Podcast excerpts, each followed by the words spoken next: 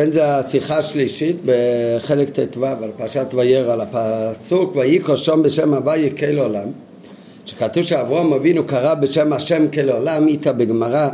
אומרת הגמרא במסכת סוטה אל תקרא ויקרא אלא ויקריא לא שאברהם אבינו קרא בשם השם אלא ויקריא, מה זה ויקריא? הוא יקרא לאחרים, הוא גרם גם לאחרים לקרוא בשם השם אל תקרא ויקרא אלא ויקריא מלמד שהקריא אברהם אבינו לשמו של הקדוש ברוך הוא בפה כל עובר ושב כיצד? איך עשה את זה אברהם אבינו? אברהם אבינו היה לו בית של הכנסת אורחים וכל עוברי דרכים היה נותן להם לאכול ולשתות איפה זה היה? במדבר, איפה שאין כאן איפה שיש אז לא צריכים אותו כיצד? לאחר שאכלו ושתו עמדו לברכו הם נעמדו לברך את אברהם אבינו שנתן להם אוכל ושתייה. אמר להם וכי משלי אכלתם? מה אתם חושבים שאכלתם? משלי שאתם אומרים לי תודה רבה? אתם אכלתם משל קודש ברוך הוא ולא צריך להגיד תודה רבה. וכי משלי אכלתם? משם אלוקי עולם אכלתם. הודו ושבחו בירכו למי שאמר ואוי אלם אתם תגידו תודה ותברכו את מי שאמר ואוי אלם את הקודש ברוך הוא. וככה אברהם אבינו פעל על כולם לקרוא בשם השם כל עולם וזה הכוונה על תקרא ויקרא אלו ויקריא שאברהם אבינו הקריא את שמו של הקדוש ברוך הוא בפני כל עובר ושב אחרי שהוא אמר להם לא משלי אכלתם אלא משל הקדוש ברוך הוא מי שאמר והיה העולם הם היו באמת אומרים תודה מברכים ברכת המזון את הקדוש ברוך הוא זה מה שכתוב בגמרא במסכת סוטה. במדרש יש תוספת. גם בגמרא במסכת סוטה בצד יש תוספות שאנס, והוא מביא גם כן את המדרש הזה על המקום בגמרא. אז שם יש תוספת. מה היה עם אלה שלא רצו לברך? נכון, אברהם אבינו אמר להם, אתם חושבים משלי אכלתם? משל מי שאמר והיה העולם בה אכלתם. ולכן הם בירכו את הקודש ברוך הוא. אז זה לא היה כולם. בטוח היו בין הגויים שהתארחו אצל אברהם אבינו, שהם לא היו מעוניינים. אז מה היה איתם? אז אצלהם הוא לא קיים ויקריא, אותם הוא לא הכיר את הקדוש ברוך הוא.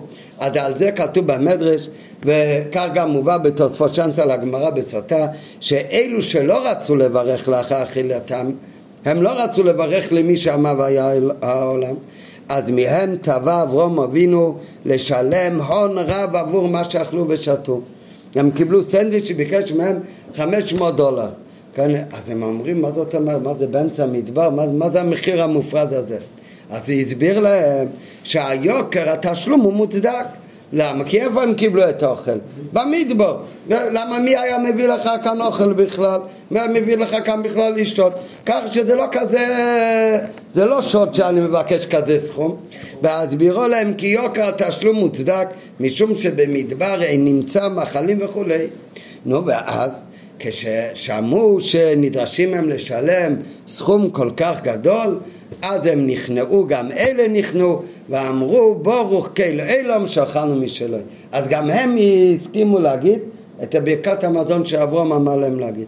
מה המזון שאברום אבינו אמר להם להגיד? ברוך כל עולם שאכלנו משלו. גם הם אמרו את זה.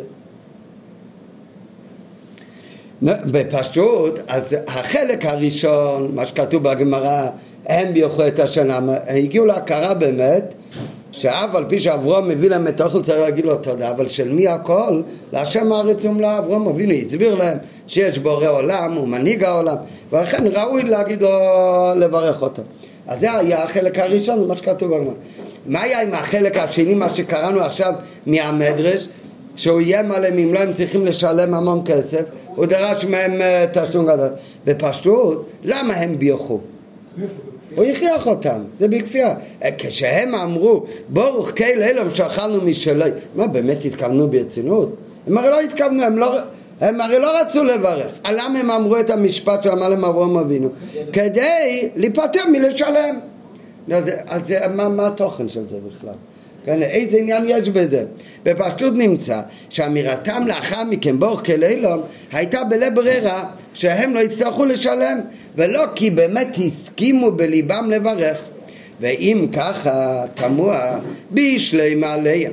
אלו שעליהם השפיע אברום לברך להשם מרצונם הטוב החלק הראשון שעליהם פעל אברהם אבינו לשכנע אותם שיש בעל הבית לבירה הזו ולכן הם בירכו לקודש ברוך הוא ברצונם הטוב אז מובן שעל ידי זה פעל אברהם אבינו לא רק ויקרא בשם השם אלא ויקריא מובן שעל ידי זה פעל את העניין האמור שהקריא לשמו של הקדוש ברוך הוא בפי כל עובר ושב כמו שאומרת הגמרא אבל בנוגע לאלה שהוא הכריח אותם לברך אבל כל האחרים שעליהם מסופר במדרש. החלק הזה שלא מובא בגמרא שאותם הוא הכריח להגיד ברכת המזון הוא איים עליהם שאם לא הם יצטרכו לשלם הרבה כסף.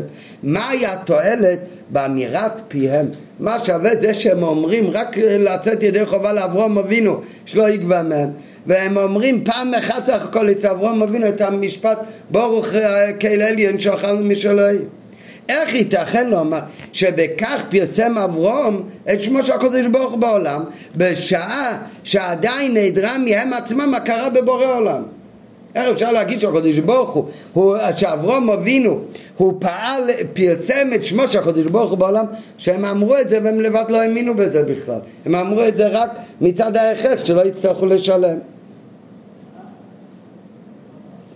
רק מה, אולי באמת הוויה קרי באמת יתקיים רק ב... בחלק הראשון, באלה שבאמת הוא שכנע אותם והם הסכימו בלב שלם לברך אולי באמת החצי השני, אותם אלה שהמדרש הם לא רצו לברך, אותם הוא הכריח, אז אולי אותו חלק באמת, אז איתם לא יתקיים העניין של ויקריא בשם השם כל עולם. אצלם הוא לא ייתן לבצם. מה? הראשונים הגיעו להבנה, השנייה לא, השניים הוא הכריח אותם, הוא אומר אם לא תשלמו, אמרו טוב אם ככה אנחנו נברך, ופשוט זה היה בהכרח, בעל כוחם. אז אם ככה, איפה כאן נעשה הפרסום המקובלם? אולי באמת, אצלם לא, הוא לא פעל הפרסום המקובלם, רק בראשונים. מי אומר שצריך להיות גם בהם? אז זה נראה אחר כך, רבי יביא אחר שתי דברים. דבר ראשון, אם לא, איזה תועלת יש בזה, אז בשביל מה? אז שילכו. אז זה עניין, זה דבר ראשון. דבר שני, שמשמע שאצל כולם, שהוא פעל עליהם שיבחו, אצל כולם זה היה עניין שהקדוש ברוך הוא אומר שאברום אבינו הכיר אותו בפי כל הבריות שזה נעשה בשתי אופנים, גם אצל הראשונים וגם אצל השניים, נראה אחר כך. אבל לפני שהולך להסביר את זה, אז הוא אומר, אם היה מדובר על יהודי, זה לא היה כל כך קשה. כשיהודי לא רוצה לברך ואתה מכריח אותו לברך, אין כל כך שאלה מה שווה ברכת המזון שלו, הוא הרי לא רוצה. למה? כי היהודי הוא באמת, באמת כן רוצה, הוא לא יודע שהוא רוצה. איפה רואים את זה? אז זה מהפסק דין המפורסם ברמב"ם, זה בגמרא, אבל הרמב"ם מסביר את זה, שמובא מלא פעמים בשיחות שכתוב ברמב"ם שיש בן אדם שהוא חייב על פי הלכה לגרש את אשתו. לא בכל מקרה, לא סתם, כנראה שהלכתית הוא חייב לתת גט לאשתו והוא לא רוצה לתת גט לאשתו. אז הבייסין מכריח אותו, מכה בו, גם מרביץ לו. עד שהוא אומר רוצה אני, למה הוא רוצה להגיד רוצה אני? מכיוון שאם לא הגט הוא פסול. אין גט, כי ההלכה היא שלגרש אישה, האישה זה לא צריך להיות מרצונה. אפשר לגרש אישה בעל כוחה מעיקר הדין. היום לא אבל מעיקר הדין אפשר לגרש אישה גם אם היא לא רוצה. לעומת זאת הבעל הוא מגרש, הגט הוא קשה אך ורק אם הוא גירש ברצונו. אם זה היה נגד רצונו אז בעל כוחו זה לא גט. אם סתם מישהו מכריח בן אדם, אתה חייב לגרש את אשתך אם לא אני יורה בך, הוא הולך נותן גט לאשתו, היא מגורשת? היא לא מגורשת, הוא לא רצה, הכריחו אותו. אז יש אבל דין שאם על פי דין הוא חייב לגרש את אשתו והבייסין כופה אותו, כופים אותו עד שהוא צועק אני רוצה ואז הוא נותן גט לאשתו והיא מגורשת. למה צריך לכפות אותו? כדי שיגיד רוצה אני כי אם הוא לא אומר רוצה אני אז זה גט מעושה, הכוונה בעל כוחו, זה פסול. נשאלת השאלה, נו אז מה זה כשהוא צועק רוצה אני? הרי כולם יודעים למה הוא צועק רוצה אני, כי עוד הפעם הכריחו אותו, בייסין יביץ לו. אז מה שווה רוצה אני שלו? מה הוא אמר רוצה אני? אבל הוא הרי לא באמת לא רוצה. אומר על זה הרמב"ם שהוא באמת רוצה, למה הוא באמת רוצה? זה לא כמו סתם מישהו מכריח אותו לתת גט. מדובר כאן שהבייסים מכריח אותו. זאת אומרת, זה מקרה שעל פי ההלכה הוא חייב לגרש את אשתו. אם הוא חייב על פי דין לגרש את אשתו, זה על פי תורה, הוא צריך לתת גט. כל יהודי אומר הרמב"ם, בפנימיות נפשו, מה הוא רוצה לעשות? את רצון השם. אז אם על פי הלכה צריך לגרש, אז הוא רוצה לגרש את אשתו. אז למה הוא לא רוצה? יצרו זה, יצרו, התגבר עליו, יצרו שכפה אותו לא לקיים את רצון השם, אבל באמת הוא רוצה. כשמביצים אותו עד שיאמר רוצה אני, הרוצה אני זה לא שקל, למה? כי הרוצה אני שהוא אומר זה מתחבר לפנימיות רצונו שהוא באמת רוצה. רק מה, זה לא מספיק פנימיות רצונו, צריך גם שיגלה שהוא רוצה, אז לכן הוא צריך גם שיאמר רוצה אני. איך אנחנו נפעל עליו שיאמר רוצה אני? זה על זה שנרביץ לו. אבל זה לא נקרא בעל כוח, למה זה לא נקרא בעל כוח? אומר הרמב"ם, כי זה הרצון הפנימי האמיתי שלו. דרך אגב, במקרה הזה בפשטות, היהודי הזה שירביצו לו, עד שהוא נתן גט לאשתו וצעק רוצה אני. ישאלו אותו מחר, באמת רצית בשעת מעשה? לא. מה, לא? לחיצוניות הרצון, הרצון שהוא מגיש הוא לא רוצה. רק מה? בפנימיות רצונו. מצד הנשמה שהיא רוצה לקיים את מצוות השם, פנימיות רצונו הוא רצה. רק מה? זה צריך לבוא גם בגלוי? זה בא לגלוי בדיבור. הדיבור החיצוני מתחבר לרצון הפנימי. הרצון החיצוני באמת הוא עדיין לא רוצה. אם היה גם ברצון החיצוני רוצה, אז לא היו צריכים נכון בדיוק, כמו ששקד אומר, לא היו צריכים להרביץ לו. אבל מה זה מספיק לגט? שיש לו גם אה, רצון פנימי וגם וגם גילה את רצון הפנימי על ידי דיבור. חסר משהו באמצע, זה החסר הרצון הגלוי. אז זה לא, זה לא מפריע לנו. אילו היה, אז אותו דבר, נגיד שאם מי היה מתעסק עם יהודים שאתה מכיל יהודי והוא לא רוצה לברך, אתה אומר אתה לא רוצה לברך, אז אם כך תשלם 500 שקל ואתה מכריח אותו, אתה כופה עליו עד שלא יהיה לו ברירה, הוא יברך. אותו דבר יכול להיות שהוא מכריח אותו לא במקום, גם בטובה, נראה בטובה שיחה. אתה, אתה, אתה, אתה מזמין אורחים לשבת, הם לא, לא רגילים לברך, הוא גם לא רוצה, רק לא נעים לו. כאן יש לו איזשהו קשר לחב"ד, עשה טובה, הוא הגיע, אחר כך אתה אומר לו תברך, הוא אומר לא, לא, לא, אני לא בזה. ואתה אומר לו, מה, כולם עכשיו מברכים, אתה תהיה שונה מכולם, קח במקום גם תברך. אז הוא פותח וגם מברך. אתה יודע, הוא לא רוצה את זה, הוא לא, הוא עושה את זה כדי, לא נעים להגיד לא לרב וזה, אז הוא גם מברך.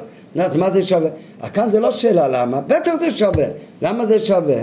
מה זאת אומרת הוא יהודי, יש לו נשמה, הוא רוצה לברך ברכת המזון, הוא בעצמו לא יודע שהוא מברך, העיקר שיברך בפועל ממש זה יתחבר כבר לנשמה שלו שבאמת רוצה לברך, ככה אותו דבר, אבל זה קיים רק אצל יהודי, למה? ליהודי יש לו נשמה אלוקית, שיש לה רצון לקיים מצווה, אבל אברום אבינו זה היה לא עם יהודי, זה היה עם גויים זה היה עם, עם, עם הערבים ששכבו לאבק של רגליהם, חל, חלק, חלקם היו עבדי עבודה זרה. אז אותם אלה שאברהם אבינו, שכנע, הוא שכנע את כולם, אבל אותם שהוא באמת הצליח לשכנע, ואחר כך הם בירכו דבר גדול, אז זה לא אל תקרא ויקרא בשם השם כללום, אלא ויקריא, הוא הקריא את שמו של הקודש ברוך הוא בפי כל עובר ושב. אבל אותם אלה שהמשיכו לא לרצות, רק ברגע שאברהם אבינו הביא להם את התפריטים, התשלום, שזה עולה בשמיים, אז לא היה להם ברירה, אמרו מה זה... מה זה כזה מחיר? מוכנים לשלם, אבל לא ככה. אומר להם אברהם אבינו, איפה אתם נמצאים? במדבר, מי יביא לך אוכל במדבר? אז היה להם ברירה, אומר אברהם, עדיין, אם תברכו אתם פטורים לשלם. נו, אז הם אמרו ברוך אלוקי העולם שאכלנו משלי. נו, אבל מה זה שווה? הוא לא האמין, הוא לא רצה, הוא, לא, הוא רק רצה את זה כדי לא לשלם. אז זה מה שהוא מוסיף שאם היה מדובר ביהודי בבני ישראל הרי ידוע פסק דין הרמב"ם שאפילו ביהודי שכופים אותו לקיים מצווה או להתרחק מן הברז נחשבת עשייה הזו לרצוני למה זה נחשב באמת לרצוני? מאחר שהוא רוצה להיות מישראל כל יהודי רוצה להיות יהודי טוב ורוצה לעשות את כל מצווה ולהתרחק מן הברז איי, הוא לא רוצה, הוא חושב שהוא לא רוצה, באמת ברצון הגלוי הוא לא רוצה, זה רק בגלל יצריות של תוקפי, כיוון שהוכה עד שתשש יצרו, ולכל הפחות הוא כבר לא יכול לצעוק אני לא רוצה, כן, את זה הוא פעל גם בגלוי, שעל ידי המכות תשש יצרו ואומר רוצה אני, אז זה נקרא שהוא גירש לרצונו. כלומר, בעצם הוא בפנימיס נפשי, הרי רוצה כל יהודי לקיים את המצווה. סירובו לקיימם דין חיצוני בלבד. אז הכפייה פועלת את ביטול ההתנגדות החיצונית שמצד היצר, ואזי אמירתו רוצה אני היא מצד גילוי רצונו של יהודי, של יהודי זה. נראה בהמשך, יכול להיות שהמכות זה פועל שהוא באמת כבר ירצה גם, גם בגלוי שהרצון הפנימי של הנשמה יבוא גם uh, לידי, אבל האמת גם אם הרצון הפנימי הוא לא בא בגילוי ברצון הגלוי הוא עדיין לא רוצה, רק בגלל המכות הוא אומר רצני, אבל עדיין הוא אומר עכשיו רצני, את זה הוא באמת רוצה להגיד רצני, למה? בגלל המכות. זה מתחבא, זה מגלה את הרצון הפנימי. זה גם חלק מזה שיטה של ישראל. זה בהמשך יותר בפרטות. אז זה הכל בנגע יהודי. מה שאין כן, בסיפור של אברהם אבינו, על מי מדובר שהכריח אותם לבקעת המזון? כל עובר ושב בנידן דידן. שלא לא היה להם נשמה אלוקית שרצתה ל, ל, לברך להשם. אז כאן מה שווה ברכת המזון שלהם על ידי שהוא איים עליהם אם לא הם צריכים לשלם הרבה כסף. את השאלה הזאת בש, ב, לא ממש באופן כזה שואלים המפרשים על המדרש. אז כתוב ביפי תואר על המדרש שאף כי יכול להיות שהם מכזבים לו ובאונס דיברו לו. אותם אלה באמת שאחר כך בירכו יכול להיות שהם שיקרו לאברהם אבינו. אברהם אבינו אומר להם, אתם לא רוצים לשלם, אתם צריכים לברך. אז אומרים, טוב, אתה יודע מה, אתה צודק, באמת, הקדוש ברוך הוא, זה מי שנותן לנו לאכול, באמת אנחנו גם כן, החלטנו גם כן לברך. אבל הרי עבדו, יכול להיות שהם עבדו על אברהם אבינו, הם שיקרו.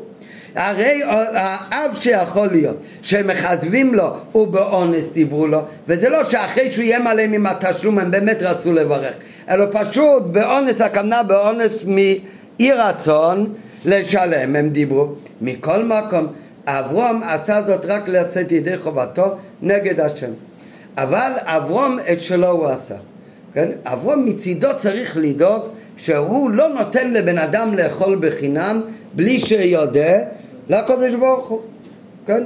למה? או שאין צורך לזה, או יותר מזה זה אפילו אסור. מה אתה מכיל עובדי עבודה זרה? בסוף הם עוד יגידו תודה לעבודת זורש שלהם. ולכן אברהם אבינו מצידו צריך לעשות בטוח שהוא מכיל אנשים באמצע המדבר ונותן להם את האוכל זה כדי שיצא מזה איזשהו תועלת לשמו של הקדוש ברוך הוא. ולכן הוא צריך להגיד להם לברך. אז לכן החלק הראשון מהאנשים זה מה שכתוב בגמר במפורש שהוא שכנע אותם ואמר להם לא משלי אכלתם. אלא שאכלתם ממי שאמר והיה העולם. אז עליהם הוא באמת פעל בפנימות והם בירכו לקודש ברוך הוא בלב שלם.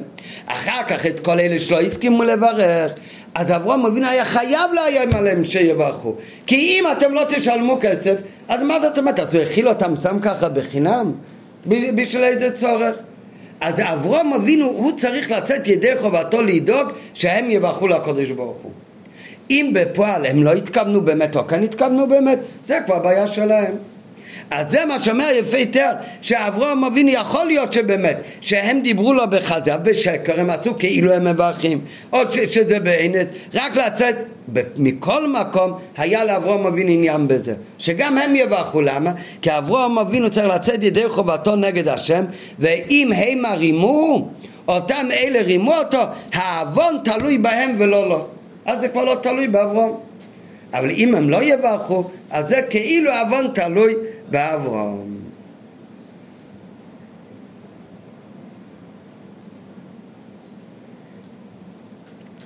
אסור לו לכונן ריקים ופוחזים כתוב. אסור, אסור לתת סתם אוכל בשביל ריקים ופוחזים בלי שום מטרה. ולכן היה צריך לדאוג שהם יברכו להשם. איי, חלק מהם לא קיבלו, אברהם את שלו הוא עשה. את כל התלוי בו, כולל בדרך של כפייה של התשלום, העיקר שיברכו. זה מה שעונה היפי תואר. אבל הרב אומר בפשוט זה קשה לומר, שזה היה כל העניין של אברום אבינו רק שהוא יהיה בסדר. כי הרי המדרש מקשר את כל הסיפור, הן את החלק של אנשים שהוא יש, אה, הצליח לשכנע, גם את האחרים. רוצה כאן להסביר עד כמה ויקרא שם אברום בשם השם כאלוהים אל תקרא ויקרא אלו ויקריא, שהוא הקריא את שמו של הקדוש ברוך הוא בפי כל עובר ושב. המדש בא כאן להגיד לא, שאברום אבינו רצה לצאת בסדר, אלא הוא בא לספר לנו שאברום אבינו פעל באמת על כל עובר ושב. נו, אז אותם אלה שאולי בקוזוב דיברו, רק אברום הוא יצא ידי חובה, הוא בסדר, הוא דאג שהם יברכו. מה, זה העניין כאן? שהוא יצא בסדר, העניין כאן שהם יברכו לשם. העניין הוא שהקריא את שמו של הקודש ברוך הוא בפי כל עובר ושב. וגם אם לא, איזה עניין יש בזה, וצריך ביור, אם באמת רימו אותו ומכזבים לו ושיקרו, מה התועלת בכל העניין? כן? אולי באמת אברהם אבינו יצא נקי, אבל איזה תועלת יצא מכל זה שהוא הלך והכיל אותם? ב', וזה העיקר, בכלל קשה לומר שאברום עשה זאת רק לצאת ידי חובתו. ובפל ייתכן שהיה זה באופן שהם הרימו כי במקום אחר במדרש יצא כתוב מקום אחר במדרש שבזכות הנהגה הזו בזכות הנהגה הזאת שכל עובר ושב אמר ברוך כאלם שאכלנו משלוי שזה כולל בפשוט את כולם כולל אלה שהמדרש אומר שהוא היה צריך ללחוץ אותם עם התשלום עד שהם בירכו.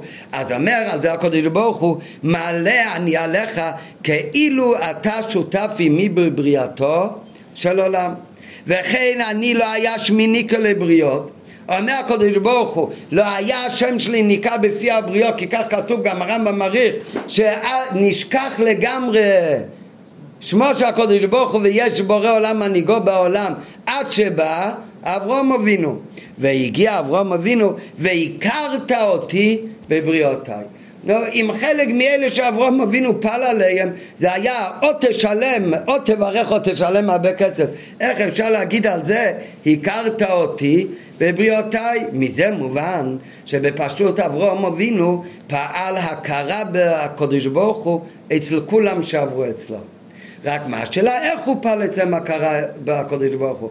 חלק על ידי השכנוע שלא משלי אכלתם אלו של מי שאמר בו יואי לא אכלתם בזה הוא פעל עליהם הכרה בבורא עולם יש חלק שכדי לפעול אצלהם הכרה בבורא עולם הוא צריך להגיד להם אתם לא רוצים לברך אז תשלמו הון אה, תועפות אבל גם אצלהם העניין לא היה רק שבגלל הלחץ ובגלל האיום הם יגידו את המשפט וזהו. גם אצלם הוא באמת פעל הכרה בבורא עולם. רק זה גוף צריך להבין, איך הוא פעל בהם הכרה, הם הרי לא רצו לברך. רק כשהוא אמר להם כמה הם צריכים לשלם, אז הם הסכימו. בכזב וברמייה. נו, אז מה זאת אומרת? אבל זה מוכרחים לומר, מזה מובן, שעל ידי זה, גם אותם אלה שהוא כביכול הכריח, הוא פעל בהם הכרה בבורא עולם. ולכן הוא באמת על ידי זה נחשב כשותף בבריאותו של אילון. ולא מצינו בדבר חילוק שהדברים האלה שהקדוש ברוך הוא אומר שאתה נעשה שותף למעשה בראשית והכרת אותי בפי הבריאות זה הולך רק על החלק הראשון על אותם אלה שמיד הסכימו לברך ולא על אלה שהוא פעל עליהם מתוך לחץ אז כדי להבין את זה, אז מתחיל כאן כל הביאו בשיחה שיש שתי אופנים כשאנחנו אומרים שעל ידי הכפייה הבן אדם עושה מה שצריך לעשות. יש מה שהבאנו מקודם מהרמב"ם, וזה כמובן שייך רק אצל היהודי, שעל ידי שכופים אותו מתגלה הרצון הפנימי שלו. הרצון החיצוני שלו זה נשאר אותו דבר. יש לפעמים אבל שבאמת משנים גם את הכוח החיצוני שלו, שהוא באמת עכשיו רוצה אחרת, לא רק מצד עצם הנשמה שלו, מצד זה שהוא, אלא גם בגלוי הוא עכשיו רוצה רק מה, הדרך איך שהוא עכשיו בגלוי רוצה אחרת, לפעמים הדרך לזה הוא על ידי שכופים אותו. ויובן בהקדם מה שמצינו אופן נוסף בגילוי הרוצן האמיתי שנפעל על ידי ההכאה ותשישת היצר שהרצון הפנימי אינו מתגלה רק באמירה רוצה אני אבל בחיצוניות בגלוי היא אמירה בדרך כפייה בלבד אלא יש מקרים שעל ידי הכפייה הרצון הפנימי פועל בגלוי על רצונו החיצוני של האדם שבאמת גם הגילוי הרצון החיצוני משתנה שעל ידי הכפייה באמת הוא רוצה עכשיו אחרת איפה רואים את זה?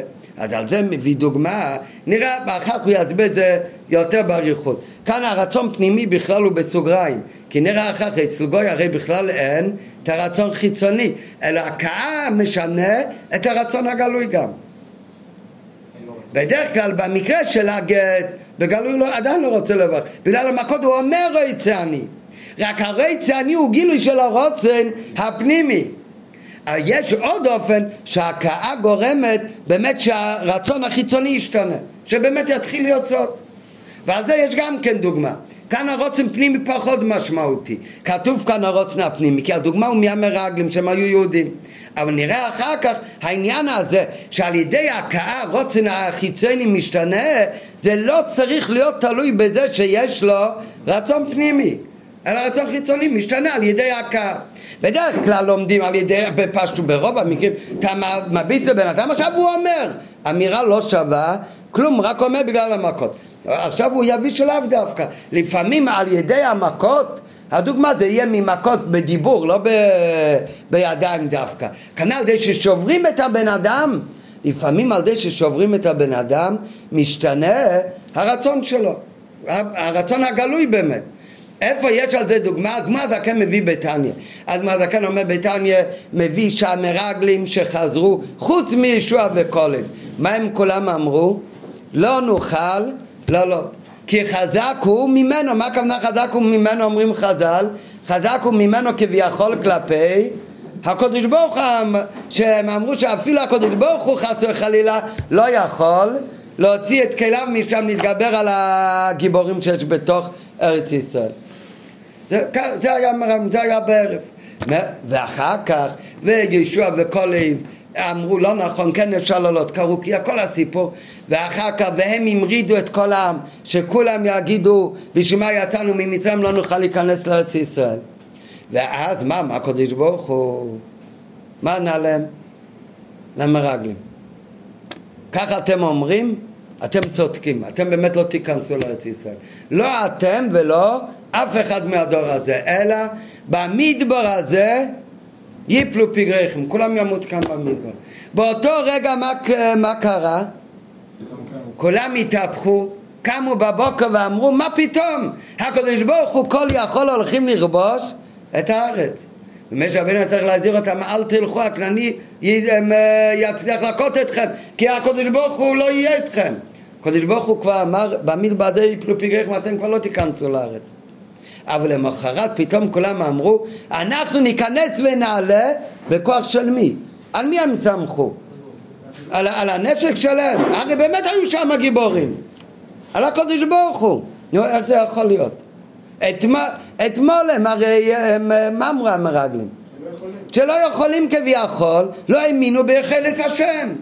וכל בני ישראל שהתחילו לבכות ובכו בכייה של אה, חינם באותו לילה אז הם כולם הם לא האמינו בחלץ השם. מה קרה במשך הלילה הזה? פחות מ-24 שעות הכל התהפך וגם אחרי שנגזרה כבר הגזרה אמרו מה פתאום אנחנו בשם השם נלך ונצליח. נו איך זה? מה היה באמצע? מה היה באמצע? משה רבנו ישב איתם, למד איתם שייכות ואמונה והסביר להם איך שהכל בהשגחה פרטית והקדוש ברוך הוא יכול הכל? לא, מה הוא אמר להם? הוא אמר להם מירה, אמירה אחת במדבר הזה יפלו פגריכם הוא אמר להם דברי מוצר ושבר אותם נשברו ברגע שהם נשברו באותו רגע בחזרה כולם התחילו להאמין התחילו כולם להאמין עד כדי כך שאמרו שאנחנו נלך.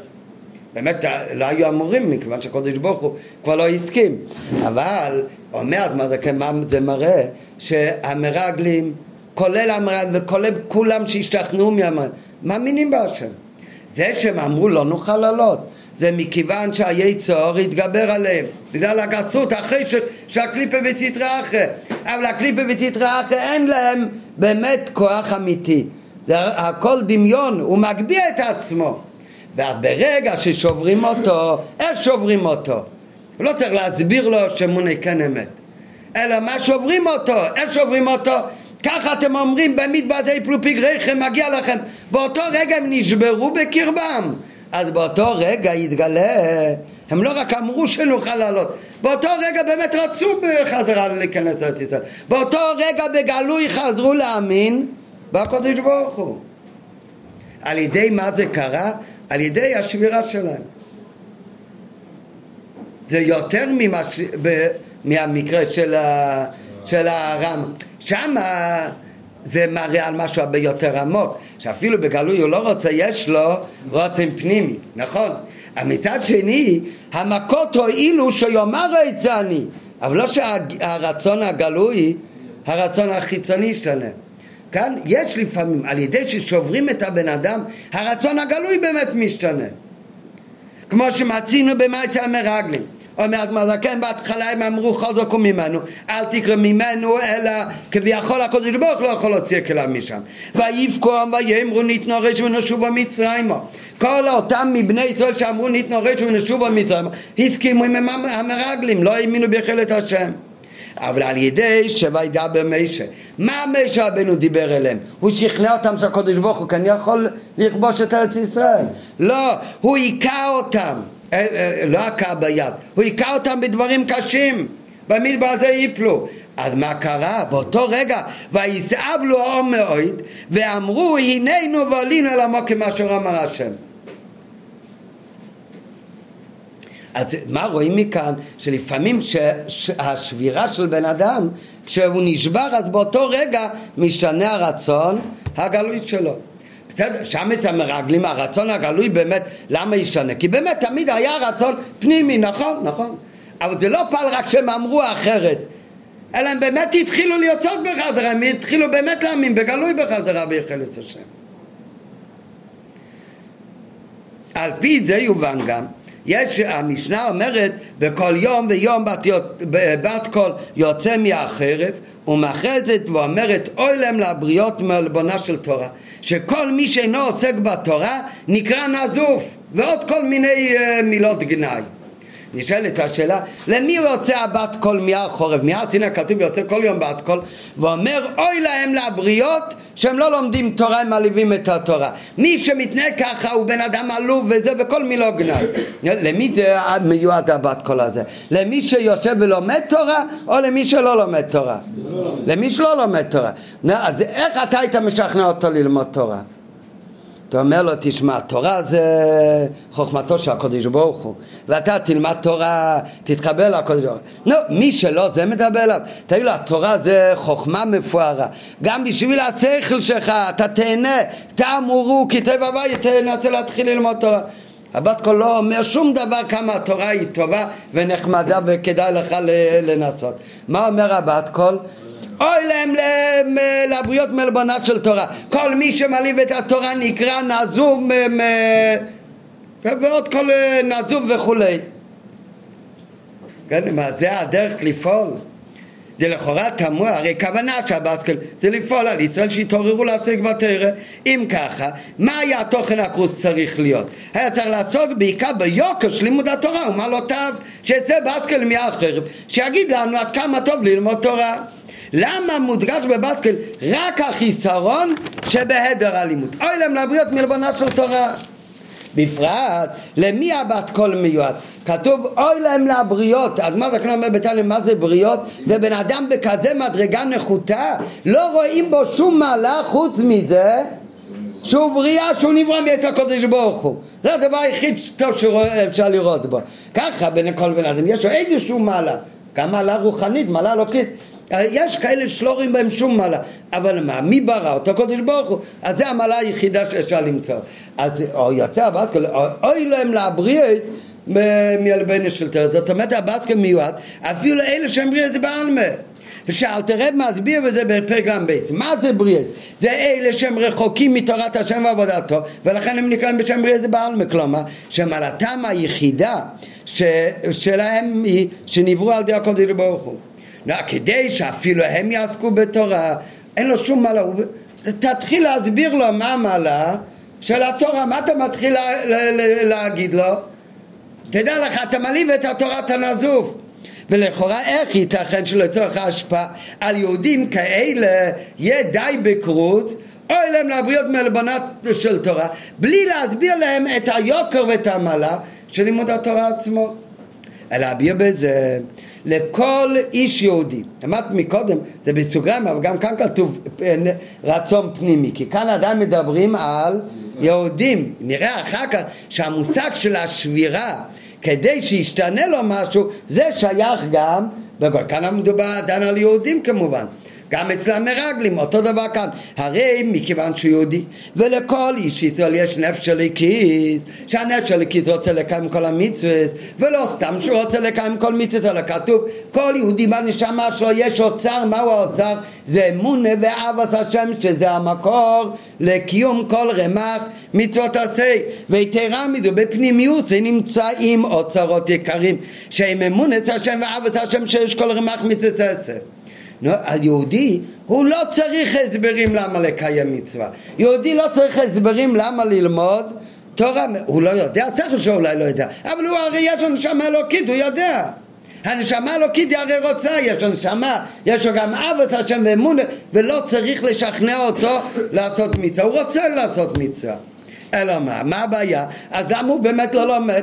למה צריך לצאת בסקל מהחרב, אוי להם לבריות מעלבונה של תורה? הוא הרי לא זקוק להסברים על גודל העילוי של התרא. הנשמה יודעת הכי טוב את גודל העילוי של התרא. אין צריך אלא לעורר פנימיותו שתבוא לידי גילוי. באותו רגע שזה יתגלה, בדרך ממילא הוא כבר יעסוק בתורה. רק מה, אם כך למה באמת? אלא אילולא היה יהודי זה בדאגה של בריות אם הוא באמת היה בדאגה טובה, הוא לא היה בדאגה כזאת נמוכה של בריות אפשר היה לגלות את, האוצר, את האוצרות היקרים של אהבת השם על ידי גילוי אור. היו יכולים אולי בדרכים אחרים לגלות לו על ידי שנסביר לו את הטוב של התורה. על ידי גילוי אור אפשר לעורר אצלו באמת את הרצון פנימי שיש לו ללמוד תורה ולקיים מצוות. אלא מה הבעיה שכאן מדובר על יהודי שהוא בדאגה של בריות. הוא כבר בדאגה כזה נמוכה אז הוא לא מגיש גילוי אור. אז על ידי גילוי אור אי אפשר לפעול אצלו שיתגלה הרצון הפנימי שלו שהרצון הפנימי מצד הנשמה זה באמת ללמוד תורה ולהגיש את היוקר של התורה למה באמת? באמת יש לו את זה ומכיוון שיש לו את זה אז גילוי אור גם היה יכול לפעול אצלו את הרצון אבל הוא כבר בדרגה כזאת נמוכה לכן הוא נקרא אוי להם לבריות, בריאה בעלמא, שלא נרגש אצלו, לכן שום דבר של גילוי אור אלוקי או עניין רוחני כבר לא יפעל עליו, למה?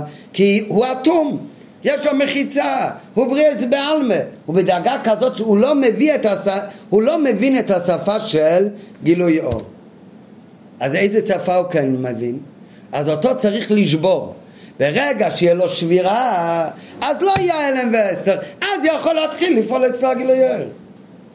אם הוא לא היה בריאס, אז היו יכולים לגלות את האוצרות היקרים על ידי גילוי ער. מה זה על ידי גילוי ער? שידגישו לו את היוקר של לימוד התורה. אבל מכיוון שהוא באמת בדרגה של בריאות, היינו שמפאת החומריות והגסות שבו, מצד כוחות הגילויים, אור הנשמה לא יכול להעיר, אז אי אפשר לדבר אותו על היוקר של לימוד התורה, זה בכלל לא השפה שלו. אותו מה צריך לעשות קודם? לשבור את המחיצה המפסקת, את הגסות שלו. יש, צריך להסיר ולשבור את החומריות שמכסה על אור הנשמה. איך שוברים את החומריות? זה לא על ידי שיסבירו לו את היוקר של לימוד התורה וכמיתת, זה לא מדבר אליו בכלל, זה על ידי ההכרזה והנזיפה, אוי להם לבריות מעלבונה של תורה, מי שלא עוסק בתורה נקרא נזוף. למה? מה זה בכלל תורה? זה, זה כבר פרטים, על זה בכלל לא מדברים איתו. דבר ראשון, כמו שיוסף, צריך להיות מבטשין לי. העוד אלי סליג בין הארד נשמוסו, מבטשין לי. נכון?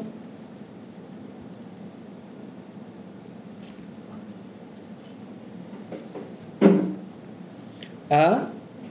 טוב, אז זה, זה, זה הכל הקדמה. עכשיו, בדאגה הזאת, זה עוד לא השבירה בתכלית.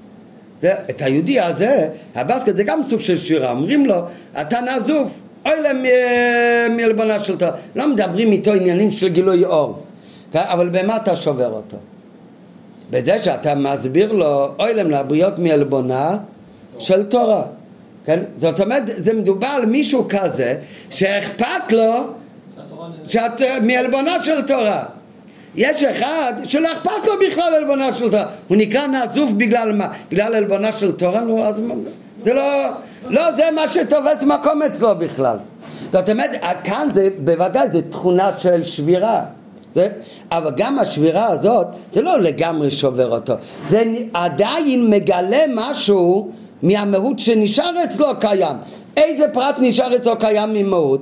שהוא לא רוצה להיות מעלבונה של תורה. אם לא, הרי לא זה מה שהיה משפיע עליו. אצל מי היה שבירה בלי לאף... כאן, נכון זה תכונה של שבירה, לא אומרים לו את היוקר של התורה, אלא צועקים עליו, אתה מבזה את התורה. אבל במה אנחנו שוברים אותו? בזה שאנחנו, במה אתה מנענע אותו? בזה שאתה מסביר לו שהוא מעליב את התורה, בזה אתה שובר אותו. את המרגלים, במה... במה הם היה זעזוע אצל המרגלים? בזה שאמרו לו, מה, מה קרה לכם שככה מדברים נגד הקודש ברוך הוא? הם הרי לא האמינו באותו רגע. במה שברו אותם? בעצם הדבר שצעקו עליהם. במדבר זה יפלו פגריכם, כאן אתם הולכים למות.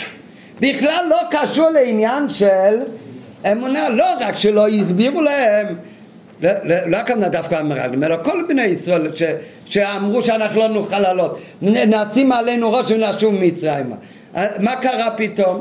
את זה מה אמרו? מה אתם לא מאמינים במשה רבנו? זה מה ששבר אותם. בוודאי שלא, הם אמרו הרגע שהם באמת לא מאמינים במשה רבנו, מה, מה זאת אומרת? אלא מה שעבר אותם, אותם שוברים לשבור לשם לשבור, בלי שום גילוי אור.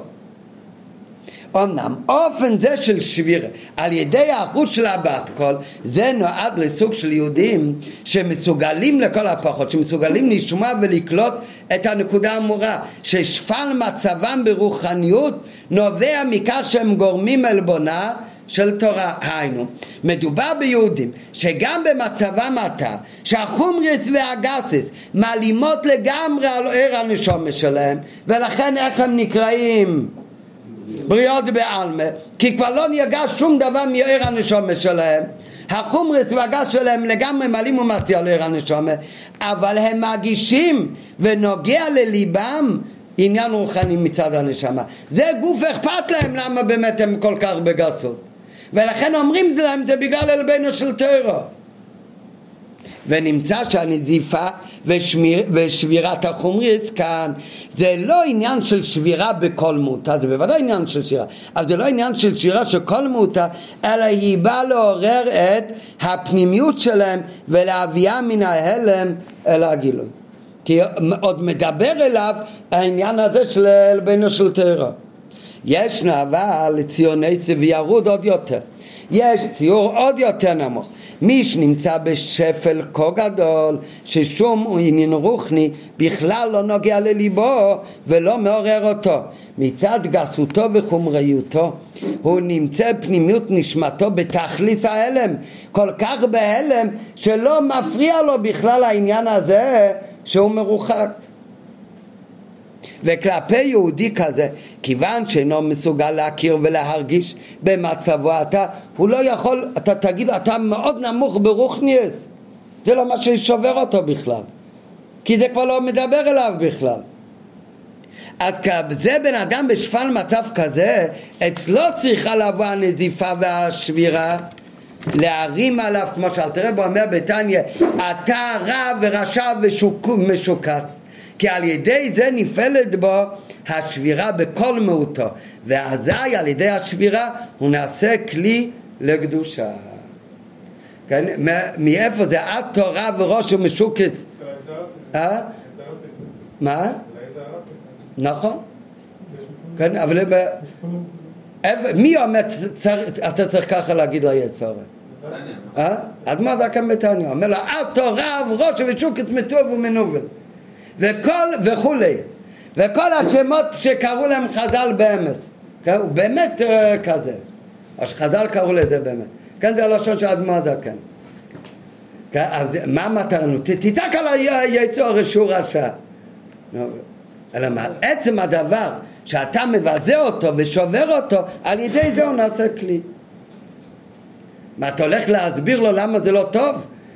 כי על ידי שאתה ראש משוקץ מטוב ומנובל, לכן מה?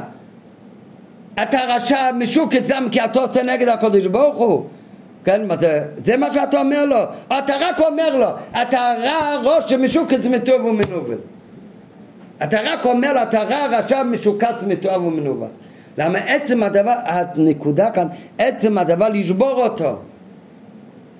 למה? כי לדבר איתו למה זה לא טוב? למה זה לא טוב? בשביל זה כבר צריך להיות באיזושהי מדרגה שהוא מרגיש את, גם אם הוא לא מגיש את הגילוי ער, הוא יודע שחסר לו בגלל ההדר גילוי ער.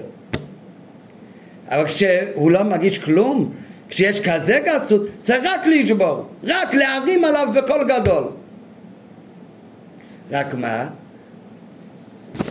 כך באמת כתוב בתניא.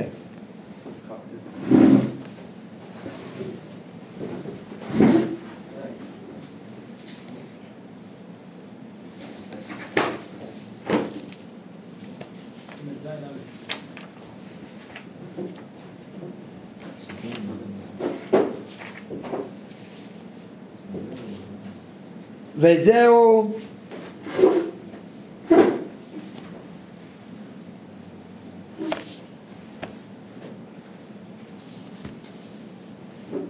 כל מה שיעריך בעניינים אלו וגם בעיונו בספרים להיות ליבו נשבע בקרבו ונבזה בעיניו נמאס ככתוב בתכלית המיאוס ולמאס חייו ממש כן? לשבור את עצמו.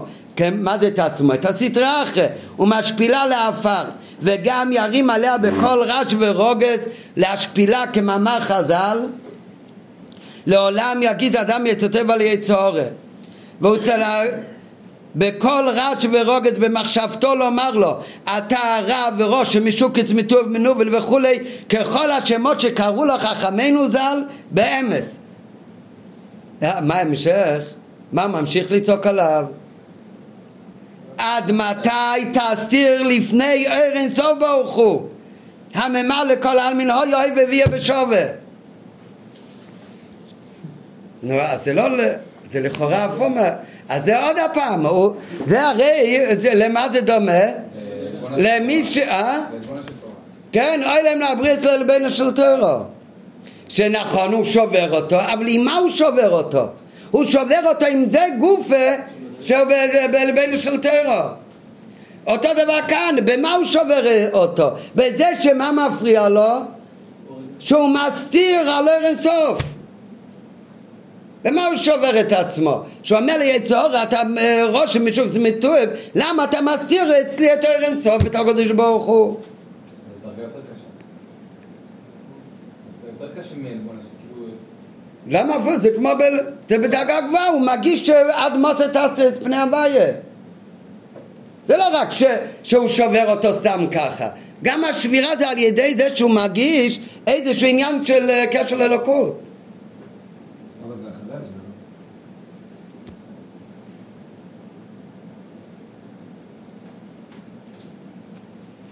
מה זה? לא, זה, זה כתוב כאן בהמשך. בהמשך. הוא אומר לו, לא, בזה מתבטא הרישוס שלו. מה זה הרע שעושה יצור? אדמוס היה תותל, מעשה זה רשם. זה ממר לכל העלמין. ובאותו רגע שהוא שובר אותו, אז נשבר היצור ויתחיל לעבוד את השם. יאיר ואור השם בליבו. כמו שיוצא אומר, זה מעט מה כן, לא, לא כאן, שההוד לצולק בין הער מבקשין לי, ואז ייתפס באור הנשמה. טוב, אז האמת שאת השאלה הזאת, זה הרב אומר בהערה עשרים. שהאמת שגם באתו רב וראש משוקץ, אז על זה הוא מביא הרי בתניא, מסיים עד מוסי תסתיר אצל השם. שמזה משמע שמדובר שם בכזה יהודי שנוגע לו הריחוק מהשם. האם עדיין אכפת לו הריחוק מהשם? והשביר הזה נעשה על ידי שהוא מרגיש כמה יצור רע שהוא גורם לו ריחוק מהשם אז זה לא שבירה בתכלית נכון הוא שובר את עצמו אבל השבירה עצמה קשורה לעניין של גילוי השבירה עצמה קשור לזה שהוא רוצה את הקירוב להוויה אז זה כמו באוהלם לא עלבונה של הבריות. מה שאין כן באופן עמדו בבפנים, אבל מה שהוא רוצה כאן להגיד בשיחה, שיש דאגה עוד יותר בשירה, שהוא שובר רק לשם נשבור, הוא לא מגיש שום מעלה כבר. רק עצם הדבר שהוא נשבר בקרבו, זה עצמו כבר uh, ישנה את, ה, את המצב שלו. מה שאין כן באופן עמדו בבפנים שהיה רימו לו והוא רק זה שהוא ראש רע וראשו משוקץ וכך היה הרי על ידי המרגלים. אז האמת מה ההמשך באותו פרק בתניא? הרי האדמו"ר זקן מעריך כאן שכל הסטרה אח זה דמיון, מה הכוונה דמיון? הלוואי אה, זה, זה, זה דמיון כזה שמפריע לנו לעבוד את השם אבל ברגע ששוברים אותו אז כלא היה ממש. ועל זה הוא אומר צריך להרים בכל רעש על היצור ולשבור אותו. ועל זה הוא מביא אחר כך את הסיפור של המרגלים. באותו פרק הוא מביא על זה ראיה אחר כך שעל ידי שהוא באמת שובר את היצור אז הנה על ידי זה יועיל לנפשו האלוקית להאיר עיניה באמת באותו רגע שהוא שווה את היצור הרע ומשוקץ מטוב מנובל באותו רגע יתחיל להאיר הנפש האלוקית באמת אז על זה הוא מביא ראיה, מה ראיה?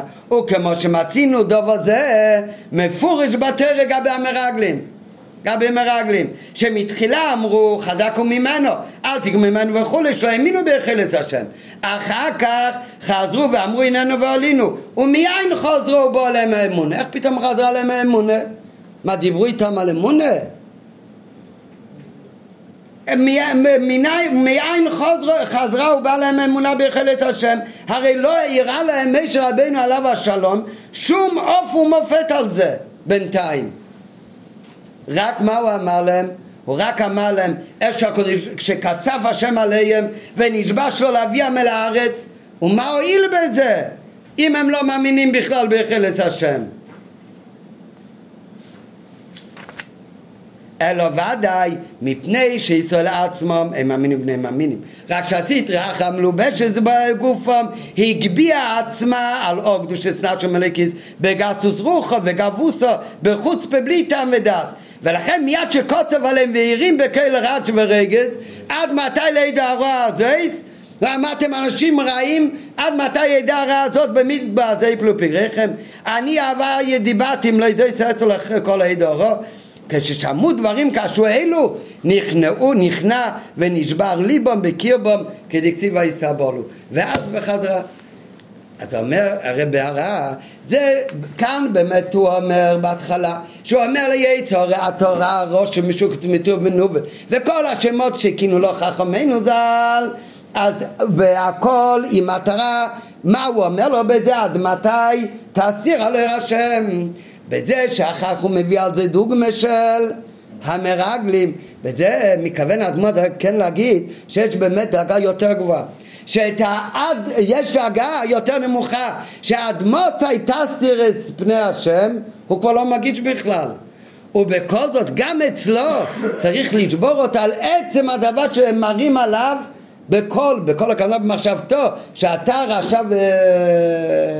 ורע ועל פי זה יש למה שהכוונה שאל תראה בביתניה בזה שהוא מביא דוגמה מהרגלים זה לא רק בשביל להביא ראייה על מה שהוא מדבר בפרק חופטס.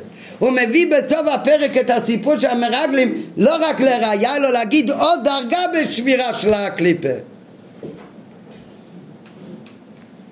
זה לא רק ראיה על מה שכתוב לפני זה, שמצינו דוב זה מפורש, אלא גם הוא רוצה בזה לרמז שיש תועלת שבא על ידי הביטושים, הוא לא רק במקרה שהביטוש והשבירה היא מצד זה שהוא רוחק מהוויה בתכלס הריחוק, שזה מה שהוא אומר בהתחלה, אלא שמזה מוכר שהוא בדרגה כזו שנוגע לו הריחוק, שהריחוק עוד אכפת לו, אלא הביטוש והשבירה מועיל גם במי שבגילוי כבר אין מאמין בחילת השם גם הוא כשנכנע על ידי ביטוש גשמי וכייצא בזה אצלו זה לא קשור הביטוש עד מוצא תסתיר לפני השם גם אצלו הביטוש מועיל, ועל ידי זה מתגלה פנימיותו. טוב. מצינו בזה, אז למדנו קצת עם הביו באורץ, כי זה נוגע, זה, אז, אז יש דבר ראשון, מה שיש בגט, שמכים אותו עד שאומר רוצה אני, שם בגלוי לאו דווקא בכלל שישתנה, רק האמירה רצה אני זה מראה על פנים את נפשי שהוא באמת רוצה. אחר כך יש שבאמת הרצון משתנה, הוא באמת רוצה. למה הוא באמת רוצה? מכיוון ששוברים אותו. השבירה באמת שפועלת בו שינוי, ובזה עצמו אבל יש שתי אופנים. יש אופן ששוברים אותו, שוברים אותו, הם שוברים אותו, הוא עדיין מרגיש איזשהו, את הריחוק לכל הפחות הוא מרגיש וזה אכפת לו, ומזה עצמו הוא שבור. הנכון זה שבירה, אבל זה לא שבירה בכל מהותו, כי השבירה עצמה זה גם קשור למה שהוא רוצה, כי באמת מפריע לו ריחוק מת השם. אחר יש משהו אחר, יש מי יותר גרוע, שגם את הריחוק מהשם הוא לא מגיש בכלל ולא מפריע לו. וגם אותו עצם השבירה, הוא לא נשבר מזה שמסבירים לו שהוא רחוק מהשם, זה כבר לא אכפת לו, אלא עצם השבירה יכול להיות שהוא נשבר מדבורים גשמים, יש לו איסורים חס וחלילה, ברגע שהוא נשבר, אבל ברגע שיש לו שבירה, אז בדרך ממילא יתחיל להעיר אצלו יותר הנשמה, וגם בגלוי. וזה התוספת של הסיפור של המרגלים. המרגלים זה לא רק ראיה על מה שהוא מדבר בתניא, שהוא מבטש את עצמו בביטושים על ידי שהוא מרגיש שהיצור הוא רב כי הוא מרחיק אותו מאת הקודש ברוך הוא, אלא גם מי שלא מרגיש את הרע שבריחוק מת השם. עצם הביטוש גם כן יפעל עליו שיתגלה הפנימיות שלו. וזה הראיה מסיפור של המרגלים. אחר הוא יגיד שהעניין הזה שבן אדם נשבר ואז הוא משתנה זה יכול להיות גם אצל גוי. אצל יהודי פשיטה, כי על ידי שנשבר הגסות שלו, מתגלה הפנימיות שהרי באמת יש לו, שהוא רוצה לעשות את השם. אבל העניין הזה, שהביטוש והשבירה של הגסות, הוא משנה את הרצון הגלוי, זה יכול להיות גם אצל גוי.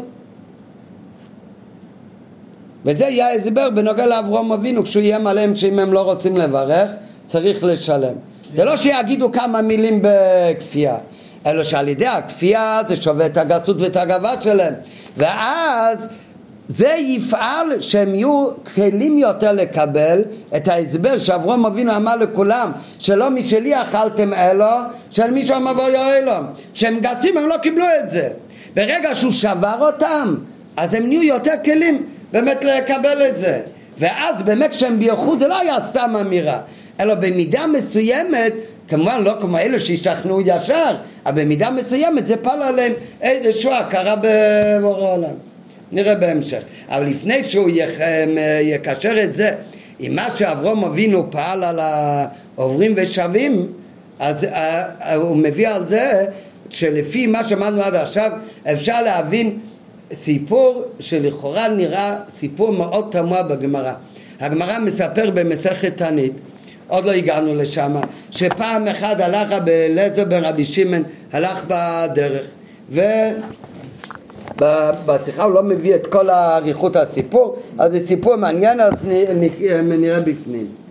אומר להם, המעשה שבא רבי אליעזר בן רבי שמעון ממגדל גדול מבית רבו, והיה רכוב על החמור ומטייל על שפת הנהר ושמח שמחה גדולה והייתה דעתו גסה עליו למה הייתה דעתו גסה עליו? הוא היה שמח כל כך, הוא למד הרבה תורה. חזר רבי אלעזר ברבי שמעון מלימוד התורה, מפני שלמד תורה הרבה. אה? לא, לא, גאה לגריותה, כוונה למליותה, אה? כן, יגיש שווי, תראה שהוא למד? כן, נזדמן לו אדם אחד, וכך הוא הולך על שפת הים מטייל על רכוב על החמור אחרי שלמד תורה והגיע מולו בן אדם אחד בדף כ עמוד נזדמן לו אדם אחד שהיה מכוער ביותר. אמר לו שלום עליך רבי. היהודי הזה נתן שלום עליכם רצה להגיד שלום לרבי אליעזר ברבי שמעון. או ברבי יש שתי גרסות איזה רבי אליעזר זה היה? אמר לו שלום עליך רבי. ולא החזיר לו. רבי אליעזר לא החזיר לו שלום. אמר לו ריקה בן אדם ריק כמה מכוער אותו האיש כן, הוא כאילו לא אמר לו, דיבר איתו ישירות, הוא רצה להגיד לו שלום, הוא לא אמר לו שלום, הוא אומר, ריק, איך בן אדם יכול להיות כל כך מכוער? היה איש מכוער. שמא כל בניך מכוערים כמוך, אתם מאיפה אתה מגיע? מה, מהעיר שלך, כולם הם אנשים כאלה מכוערים? אמר לו, איני יודע.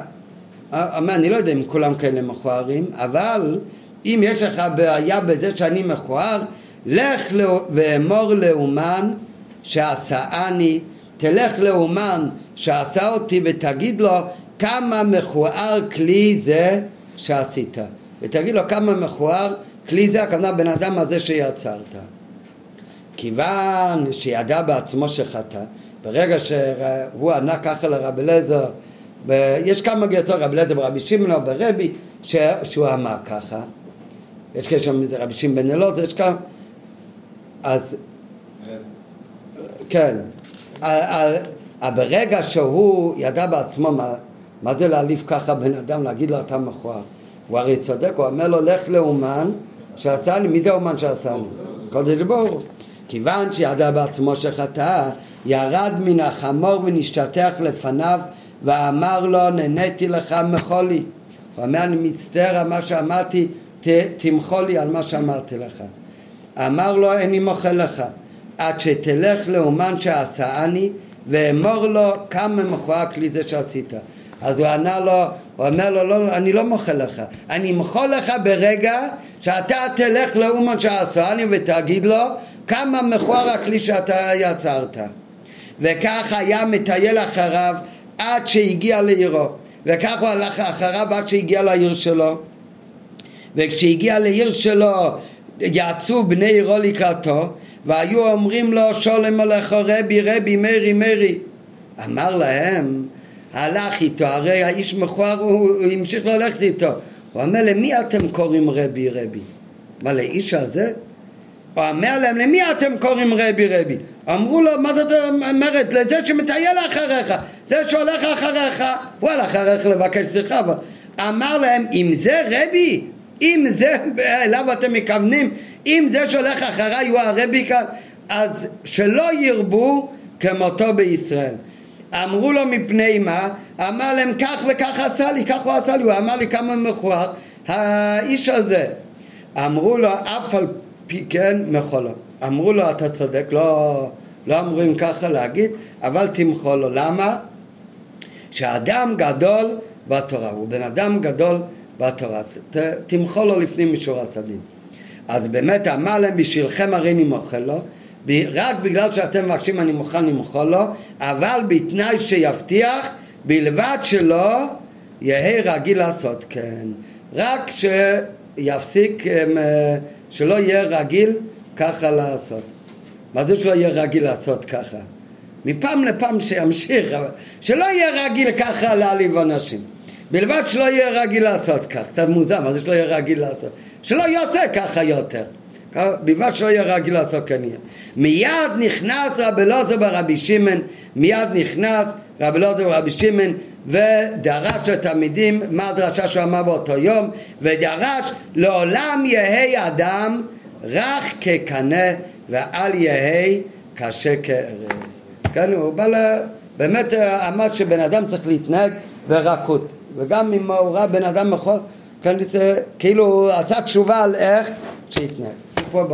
כן, הסיפור הזה זה מאוד מאוד תמוה. מה זאת אומרת? רבי אליעזר ברבי שמעון, ולפני שהבן אדם הזה אמר לו לך לאומן שעשוני ואז הוא קלט את עצמו וירד מהחמו ישתר ביקש סליחה. מה הוא חשב לכתחילה? מה זאת אומרת? מה זה, ופוגש בן אדם מכוער, הוא אומר לו כמה מכוער איש זה? מה, מה, מה זה אמור להיות? מה זה, זה הרי לגמרי אין לזה שום הבנה. כן? אלה שלא לומדים חסידס שחושבים שתנים ואמוראים השם ישמע זה אנשים כמו אנחנו. חבל אם ככה הם יושבים ולומדים מדייקים בכל מילה. אבל, אבל הרי אנחנו יודעים מה זאת אומרת. אתה, אם, ה, אם הראשונים אומרת הגמרא כמלאכים אנחנו כבני אדם אם ראשונים כבני אדם אנחנו כחמורים ולא כחמורו של רבי פנחס בן יויר שהיה חמור בעל מדרגה שלא אכל תבל. כן? חושב שסיפרתי לכם פעם שהיה איזה אדמו"ר, אדמו"ר מסטמה, רבי אלי מסטמה היה תמיד חכם גדול והיה מתכתב, התכתב משהו עם איזה ראש ישיבה ליטאי, גם תלמיד חכם גדול, התכתבו בניגלה, כן, אז היה להם ויכוח הלוך חזור. אז הוא כתב לו על משהו, הוא כתב לו מה זאת אומרת? יש רשב"א מפורש כאילו מתאים לצד שלי. אז ההוא, הראש ישיבה הוא... איך שכתוב בציבור גם כתוב מי זה היה, אבל לא משנה. אז הראש ישיבה, הוא כתב לו בחזרה, ועל הרשב"א הזה, אני ידעתי על הרשב"א, כל הזמן שאנחנו כאן מתכתבים. אבל הרי הרשב"א הזה, הרי סותר גמרא מפורשת. הרשב"א הזה הרי בטוח שכח באותו רגע שכתב את התשובה הזאת גמרא מפורשת במצחי כך וכך. באותו רגע, כך וכך הוא ענה לו. אז הוא אמר לו, יותר אין לי מה להתווכח איתך בלימוד. כי מה, אם אתה מסתכל על הרשב"א ש... שהוא כתב את זה, אבל זה בטח הרי לא יכול להיות נכון כי בטח שכח באותו רגע שיש גמרא כזאת, אז אם ככה, אז אנחנו לא... לא, אבל, אז אין, ויכוח בינינו אם ככה, אין לי מה להתווכח איתך. אבל, הוא, אז הוא כותב לו ככה, הוא אומר, עכשיו אני מבין מה פירוש חדש בגמרא, אם ראשונים כמלוכים, אנחנו כבני אדם. מי שמסתכל על הראשונים, על הדעות שהם מלאכים, אז הוא בן אדם. ואם ראשונים כבני אדם, מי שמסתכל על הראשונים, מי שמסתכל על הרשב"א למשל, שהם בני אדם, אז ככה מרים. אז הוא, כן, הוא כתב לו, הוא אמר, כן.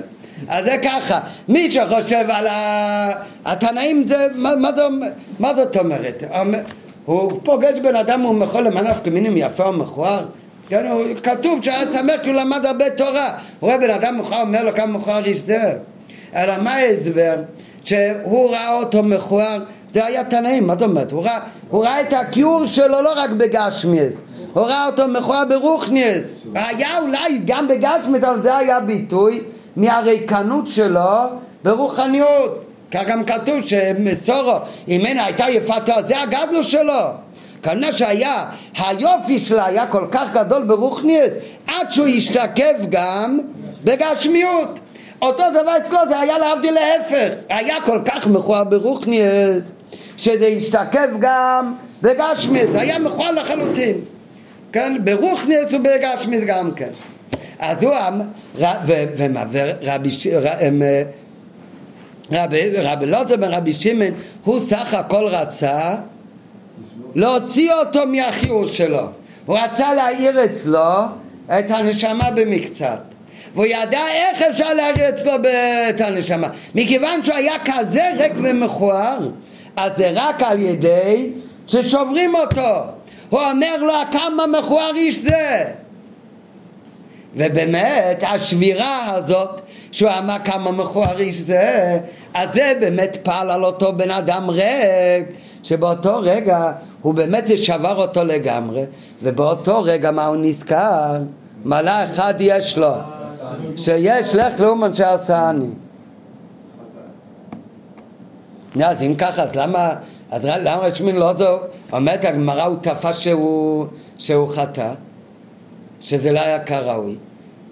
מכיוון שברגע שהוא אמר לו את זה, מיד הוא אמר לך לו משה עשני, זאת אומרת השבירה זה כל כך מהר פעל, הוא מיד הכיר שיש לו משה אז סימן שהוא לא היה עד כדי כך מכוער.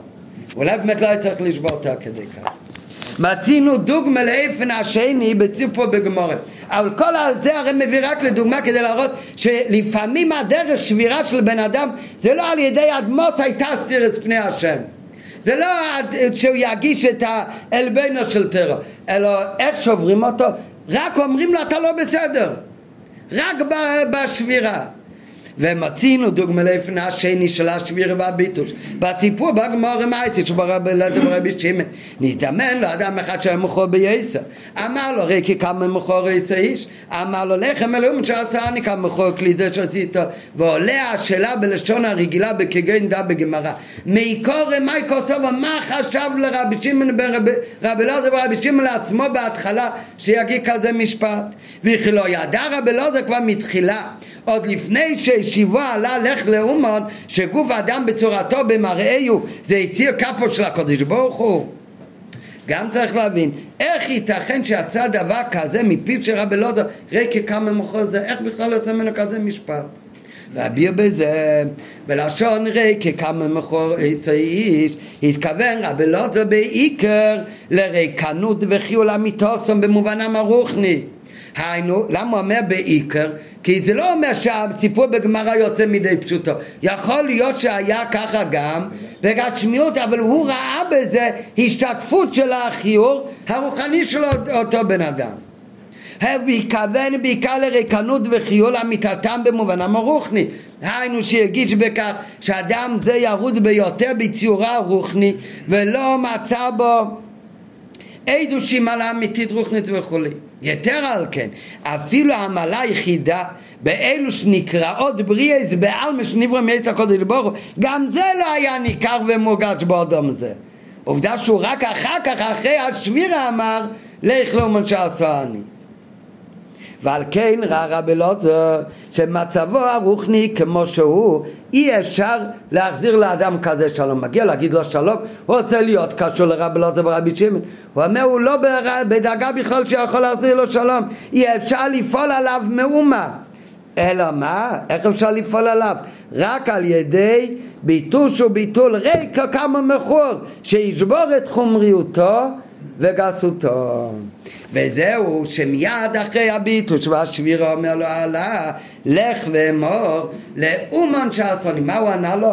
ענה יש לי מעלה ולא רק שהוא מרגיש שהוא בריאה אלא יותר מזה הוא מרגיש שהוא כלי שאומן שעשה אותו מה הדגשה? אומן עושה כלי יש בזה מטרה לא רק יש מי שעשה את זה לאומן יש הרי מטרה במה שהוא עושה אותו דבר הוא אומר לך לאומן שעשאוני הוא הכיר לא רק זה שהוא בריאה של הקדוש ברוך הוא אלא שהקדוש ברוך הוא עשה אותו כמו אומן שעושה כלי שיש תכליס בבריאה הזאת. היינו שהתעוררה בו בו הידיעה והכרה בקיומו של אומן שעשאוני והוא נעשה מציא איזה בעל הסדס והקורא שמגישה בקיום אומן שעשני כלומר שהוא הכיר על כל פנים במעלה אמורה להיותו ניברו שבור הקודש ברוך הוא. הוא לכל הפחות איזשהו מלאק כבר הכיר בו. איזה מלאק כבר הכיר בו?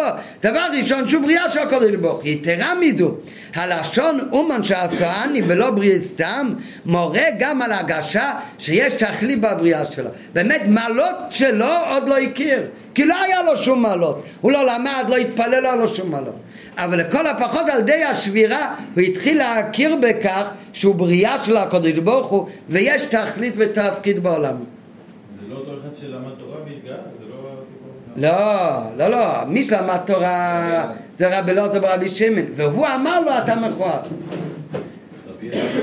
כן, כדי לשבור אותו, כדי לשבור אותו ולהעלות אותו. כשם שעשייתו של אומן היא לשם כוונה ותכלס, כך יגישו בריאה של הקודש ברוך עם כוונה ותכלס.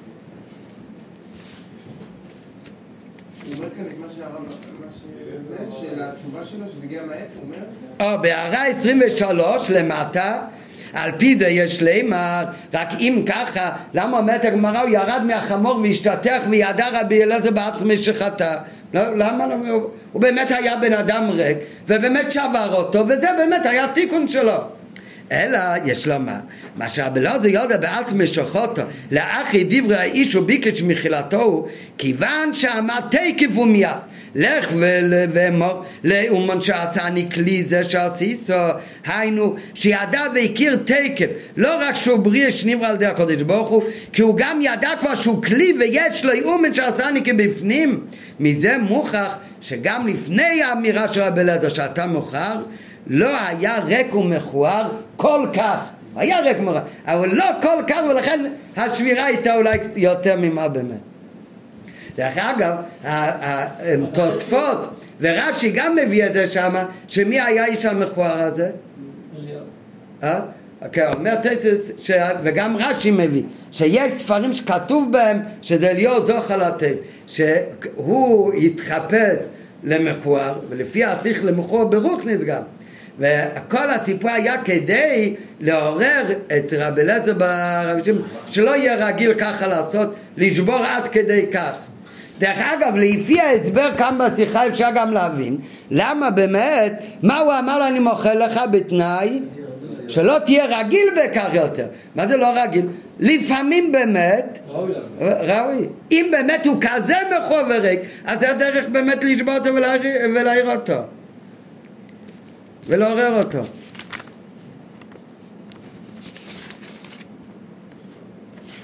הערה 23, הערה קודמת, וזהו שמסיים, ובלבד שלא יהיה רגיל לעשות כן, ולא בלבד שלא יעשה כן עוד, יש הבדל, לא יעשה כן עוד, שבכלל לא יעשה, לא רגיל, זאת אומרת לפעמים כן, כי בכלל ישנה הנהגה כזו, אלו שצריך להיות, שאינו צריך להיות בכל אדם, כי ברוב בני אדם אין צריך דווקא נזיפה כזו שיתעוררו. גם אם הוא נראה בחיצונות. זאת אומרת, לפעמים באמת הדרך לעורר יהודי זה דווקא על ידי ששוברים אותו בתכלית. לא, לפי זה, אז זה סיפור מגמרא. עכשיו נביא בעוד סיפור דומה, לא לא שאמרו למישהו מכוער, אבל לא מהגמרא, אלא משבוע הבא זה יום חוף אה, חשבון, יום ההולדת שהרב נשמע סין הרב רש"ב. המביא על זה עכשיו עוד, עוד סיפור. על דרך זה אפשר לבאר גם כן את סיפור חסידים. אודות הרבי נשמע עדן שאירע בתחילת ימי נישואותו. יהודי נכנס אל הרבי, אל הרבי רש"ב נשמתו עדן, ליחידות, וביקש שברכתו של הרבי לעניין נוגע ביותר, שעבורו נזקק להתעוררות רחמים רבים. הרבי ענה לו שאין ביכולתו לפעול מאומה בדבר ואין בידו לסייע לו. כן, לפעמים הרב מברך, לפעמים הוא מתחמק. כאן הרב עכשיו לא רק שהוא לא, אלא אומר לו במפורש, אה, אין תקווה. אמר לו שאין ביכולתו לפעול מאומה בדבר והוא לא יכול לסייע לו. כששמע היהודי את התשובה הזאת, יצא מחדרו של הרבי, פרץ בבכי מה. בעודו מתהלך ובוכה מחוץ לחדר של הרבי אחרי היחידות, פגש בו אריזו רבי זלמן ארן היה אחיו הגדול של הרב הרש"ב, הוא לא נהיה הרב, אבל היה אח של הרב הרש"ב, אחיו של הרב נשמע סייד. במענה על שאלת הרזו, אז הרזו פגש את החסיד הזה בוכה. שואל אותו מה אתה בוכה? סיפר לו על אותו יהודי מה שקרה איתו ואת התשובה של הרבי. נכנס הרזו לחדרו של הרב הרש"ב וכאמור הדבר היה בתחילת ימי נשואותו בתחילת התקופה של רבי רשב היה רבה ואומר לו הרי, הרי זו האח שלו הגדול. הוא אומר לו שמע אתה נהיית רבה אבל מה ככה מתנהגים? אתה גורם ליהודי לבכות. כן, הוא אמר לו וכי זה צורת הנהגה ראויה בן אדם מגיע ומבקש את ברכתך ואתה עונה לו שאתה לא יכול לעזור לו עד שהוא מתחיל לבכות בדמעות של איש מרוב צער בבכי חזק. כששמע את זה הרב רש"ב, אז הרב רש"ב חגר את אבנתו, הוא לבש את הגרטל וביקש, אמר תחזיר, תגיד ליהודי שייכנס עוד הפעם. וביקש שהיהודי יעבור שוב לחדרו. כשנכנס עוד הפעם לחדר, הרב רש"ב בירך אותו, ובאמת הברכה התקיימה בפועל ממש. נשאלת השאלה, נו מה, מה הרב רש"ב לא פרגן לו מיד הרי מתברר שהוא כן יכל לעזור לו. אז, אז למה לא באמת בירך אותו מלכתחילה? אלא באמת היהודי הזה לא היה כלי לקבל את הברכה ולא היה מועיל גם הברכה של הרב הרש"ב ולכן הרב הרש"ב לא רק שלא בירך אותו הוא אמר לו שהוא לא יכול לעזור לו וזה ישבור אותו לגמרי והוא יצא החוצה והתחיל לבכות וזה נהיה לב נשבו לגמרי באותו רגע שהוא היה שבור, באותו רגע הוא נהיה כלי, ואז באמת הוא יכל להיכנס והרבי יכל לברך אותו. לכאורה צריך להבין, למה מלכתחילה סירב הרבי לצייר ליהודי זה? ועוד בסירוב כה חריף, כנראה שהוא עשה את זה בצורה כזאת, שהוא לא ניחם אותו, ו... אלא עשה את זה בצורה כזאת חריפה, עד שהדבר גרם לו לשבור את ליבו ובכה. הרי גם אם לו יצויר שבאמת לא היה בידי הרב נשמתנו לסייע לו, הרב יכול לעודד את רוחו בדברי חיזוק וביטחון. על דרך מים החז"ל, אפילו חרב חדה מונחת על צווארו של אדם, על ימנע עצמו מהרחמים. אלא לזה בדרך איפשהו, על דרך הנ"ל. יהודי זה שביקש בברכתו של רבי באותו שעה.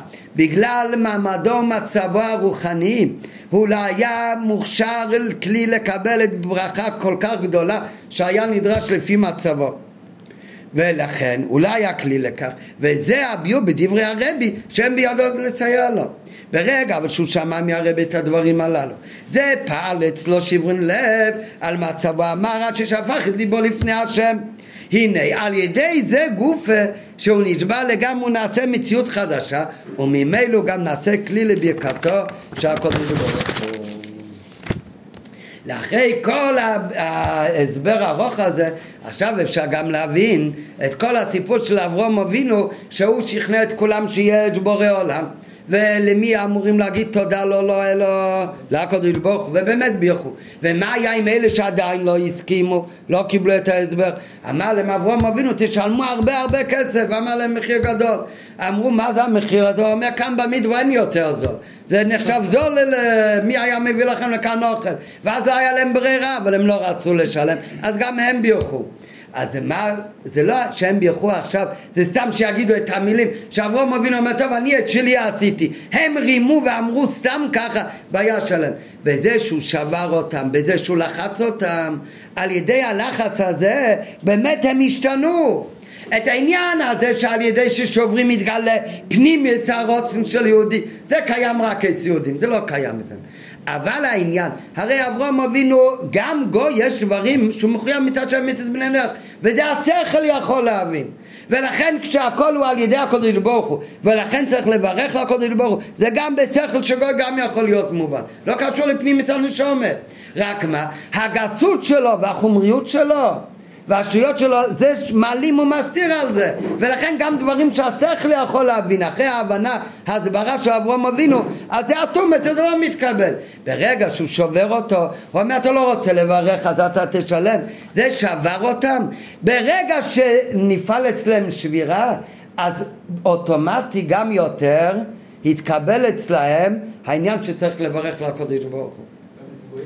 גם אצל הגוי ולכן כשהם בירכו אחר כך ואמרו ברוך שמי שעולם שלו שאכלנו משלוי אז באמת, אולי הם לא אמרו את זה לג... במאה אחוז עם כל הלב, אבל הרב אומר ברמה מסוימת זה חדר להם כבר באמת, למה? כי ברגע שנשבר הקליפה שלהם, אז בדרך כלל זה יותר היה מונח אצלם. אופן כזה של ביטוש ונזיפה שהמכוון הוא בו לא לגלות את ער הנשומה שהרי במצב של עכשיו הוא בכלל לא כלי לער הקדושה אלא כאן השביר ההתעסקות הוא בעצם שבירת חומריותו וגסותו של האדם כזה שבירה יש לה מקום גם לגבי אינו יהודי. כמובן יש הבדל אצל יהודי כשזה קורה מתגלה מיד הפנים אצל אצל הגוי לא זה העניין, אבל עדיין על ידי ששוברים אותו הוא נהיה יותר טוב, זה קיים גם אצל גויים. יש חילוק בדבר, יהודי יהיה מעמדו מצבו שתמיד יש ששמה נפש אלוקית ועל כן גם בשעת החטא הוא באמת רוצה להיות מישראל ורוצה לעשות כל מצוות השם. לפיכך השבירה היא רק בחיצוניותו, שכן בפנימותו הרי הוא טוב גם לפני השבירה. ממילא תכליתה של שבירת החומריות זה לגרום גילוי הפנימיות שנמצאת בו עוד מקודם. אצל אינו יהודי אין לו נפש אלוקיס. השבירה היא לא מסוגלת לגלות מה שהיה לו מקודם, אין לו נשמה אלוקית. אבל מה השבירה יכולה לגלות אצלו? את היכולת, גם לגוי יש יכולת לעבוד את השם בדברים ששייכים גם לגוי. את היכולת הזה שגם הוא יכול לעבוד את השם זה לפעמים לא קיים ברגע שיש עליו הלם והסר של הגסות והחומריות שלו. שוברים לו את הגסות והחומריות נעשה ביטוש אז אצלו מתגלה היכולת להתחבר לקודש ברוך הוא. היכולת להתעלות להגיע לדאגה ברוחניות הוא לא יכול להגיע לדאגה של יהודי אבל דאגה כזאת ששייכת לגוי ועל פי זה מדבר גם להטעם להנהגה של אברהם אבינו שהפעיל לחץ כזה על העוברים ושבים שאכלו אצלו עד שהם אמרו ברוך כללום שאכלנו משלוי אף לבנך, ובפרט אחרי המבול, שאחרי המבול למדנו בשבועות הקודמים בשיחות, נעשה בירו וזיכוך בכל העולם כולי, לא רק ביהודים, גם, גם הגוי ישתנה. נעשה בזה, אז יש יכולת להכיר בכך, גם לגוי יש יכולת להכיר בכך שיש בעל הבית לבירה זו. ולכן עסק אברום בפרסום אליקוס בפה כל איבו ושוב. על ידי זה שקירב להבנתם רק אצל כולם אברום אבינו ניסה לעשות את זה על ידי עוון והסבורה בריבוי הסברים בעניינים האלה אולם כשהוא ראה שאצל חלק מאלה שהיו אצלו אז אצל חלקם ההסברים האלה לא נתפסים וזה לא משפיע עליהם למה באמת ההסברים לא משפיע עליהם? הם מצד עצמם יש להם יכולת להבין שיש בורא עולם ומנהיגו אז למה זה לא יתקבל אצל חלק? כי אצלהם היה הגסות והחומריות כל כך גדולה יותר מסתם בני נח כמו איפה רואים שיש הבדלים בין בני נח כמו שיש הבדל גם בין בני שם חום ויפס אז הם היו יותר גסים. לכן לא התקבל גם ההסברים שמצד היכולת יש להם יכולת להבין שיש בו עולם מנהגו. אז מה צריך לעשות איתם? לשבור אותם קצת. אז אותם כדי לשבור את תוספת זו של החומריס והגסוס אברום אבינו הביא אותם כמו שכתוב במדרש למצב של לחץ איקסה ועל ידי זה הוא פעל, מה הוא פעל? לא שסתם יגידו מהשפה אל החוץ. הוא פעל שההסברים הקודמים פתאום יתחילו להתיישב, להתיישב בדעתם במידה מסוימת. וכתוצאה מכך גם הם יכירו ויגידו ברוך כלעולם שאוכלנו משלוי ולכן גם אצלהם הם לא סתם אמרו עכשיו מן השפה אל החוץ גם אצלהם נפעל העניין שהוא הכיר להם את הבורא. וגם עליהם אומר הקדוש ברוך הוא שאברום אבינו נהיה שותף איתו במעשה בראשית אפשר להגיד שהוא הקטין אותם כאילו. אם אין לך לשלם 500 דולר כנראה שאתה לא שווה כזה אתה לא כזה אז כאילו הוא הקטין אותם באיזשהו מקום זה חלק מהביטוש נכון כן כן, כן. כן, הוא רוצה להגיד הרי שזה לא היה רק האיום על הכסף שלכן הם אמרו. אלא על ידי האיום של הכסף אז נשבע מהגסוס שלהם. נשבע מהגסוס שלהם הם נהיו עכשיו כלי. כלי למה? למה שהוא הסביר להם כבר מקודם שיש בורא עולם הוא מנהיג.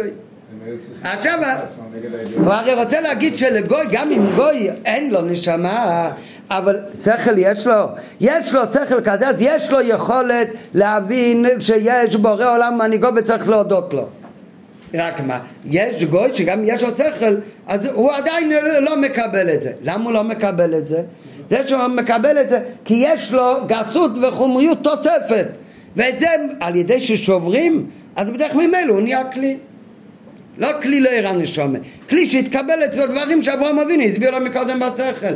הרי אברהם אבינו כל אלה שעברו ואכלו אצלו ורצו להגיד לו תודה ואמרו לו תודה, הוא אומר לו לי צריך להגיד תודה לו לקודש ברוך הוא. והסביר להם שיש בעיר אלמו מנהיג ולא ראוי לברך. וחלק קיבלו את זה ואז בירכו אותו חלק שלא קיבלו את זה אמרו לו בסדר לך אנחנו רוצים להגיד תודה לא אומרים לו תודה. אז להם אמר אברהם אבינו או תשלמו או ש... בפשטות איך לומדים, נו, לא רצו לשלם, אז ביוכון, אז מה זה שווה הברכה? אז לפי כל ההסבר עכשיו, זה לא ככה. אברהם אבינו רב איתם, ובזה הוא שבר אותם. ברגע שהוא שבר אותם, אז גם הם נהיו כבר גויים יותר עדינים. לכן גם אצלם עכשיו התחיל ליפול האסימון שיש ברלם ומנהיגי ברמה כזה או אחרת, ומשהו נדבק בהם, ואז הם בירכו לקדוש ברוך הוא. לילד? לא, לילד זה הרבה יותר, לילד אתה נותן לו סוכריה ואומר לו זה לא רק לשבות וזה הרי אצל הילד יהודי הנשמה כבר רוצה זה הרבה יותר, זה יראה מכך בפשוס. הרע מזה בפשוס, שמעשה אבות סימן לבנים. צריך כל אחד ללמוד מהנהגה של אברהם אבינו, וצריך לעסוק בפיוס ומלכוס באילום, ודווקא באופן שעשה את זה אברהם אבינו. אה, כי גם האופן של הנוגע של אברהם אבינו, גם זה חלק מהצימים לבונים. רק, לא רק מה לעשות, אלא גם איך לעשות. נו, וכאן אל לאדם להסתפק בקירוב יהודים הנמצאים בביתו בלבד. בן אדם כמו שאברהם אבינו לא מתעסק רק עם אנשים שהיו קרובים אליו, אלא הקריא את שמו של הקדוש ברוך הוא בכל עבר ושוב, אותו דבר גם כן יהודי.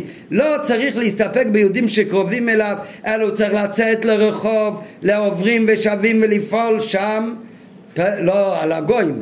על, ה... על כל היהודים העוברים ושבים בהדגשה כל עוברים ושבים וההשתדלות צריך להיות באופן כזה שלא משנה, יש לפעמים אתה משפיע על יהודי להניע תפילין, אתה רואה שזה נדבק לו, באמת רוצה, אז אתה מגיד שעשית משהו. ויש אחד, זה נראה כאילו הוא סך הכל עושה לך טובה, כן, כמו אותו אחד שבתל אביב הוא, הוא אומר לחבר שלו, אחרי שהוא מניח תפילין בדוכן, הוא אומר לחבר שלו, אתה לא תמיד, הם כל כך שמחים החב"דניקים האלה כל פעם, אני עושה את זה היום כבר פעם חמישית. כן, אז זה, יש אחד, אתה רואה עליו, הוא עושה את זה רק בשביל לעשות לך טובה או שלא, לא נעים לך, או שלא נעים לו, לא משנה. אז בזה אתה חושב מה זה שווה? כן, זה, זה לא נכון. אם אצל אברום אבינו היה שווה אצל הגוי שאין לו נשמה יהודית לאיים עליו בתשלום העיקר שיגיד ברכה? כל שכן וקל וחומר שהיהודי שיש לו נשום עם פנים מסורוצן בכל מקרה אתה לא צריך לעשות לו יחלס לגלות לו את היכולת. אתה יודע לגלות לו את הרצון שכבר קיים אצלו כל שכן וקל וחומר שזה לא משנה ב... אם הוא עושה את זה בגלל שהגיע להכרה אמיתית מצד עצמו או שבינתיים זה בצורה שאתה מכריח אותו, כמובן על פי תרא, בדרכי נם בדרכי שום, לא באיומים, אבל הנקודה זה שיכול להיות כפייה בדברים טובים, לא משנה באיזה דרך, העיקר לדאוג שיעשה את המצווה. והשתדלות צריכה להיות בכל אופן אפשרי. גם כאשר לשם כך צריך לספק להם לעוברים ושבים דברי מאכל ומשקה. זה ההתחלה שאברהם אבינו היה להאכיל ולהשקות אותם. היום יש כאלה שחושבים שהמטרה זה לה... לא לא.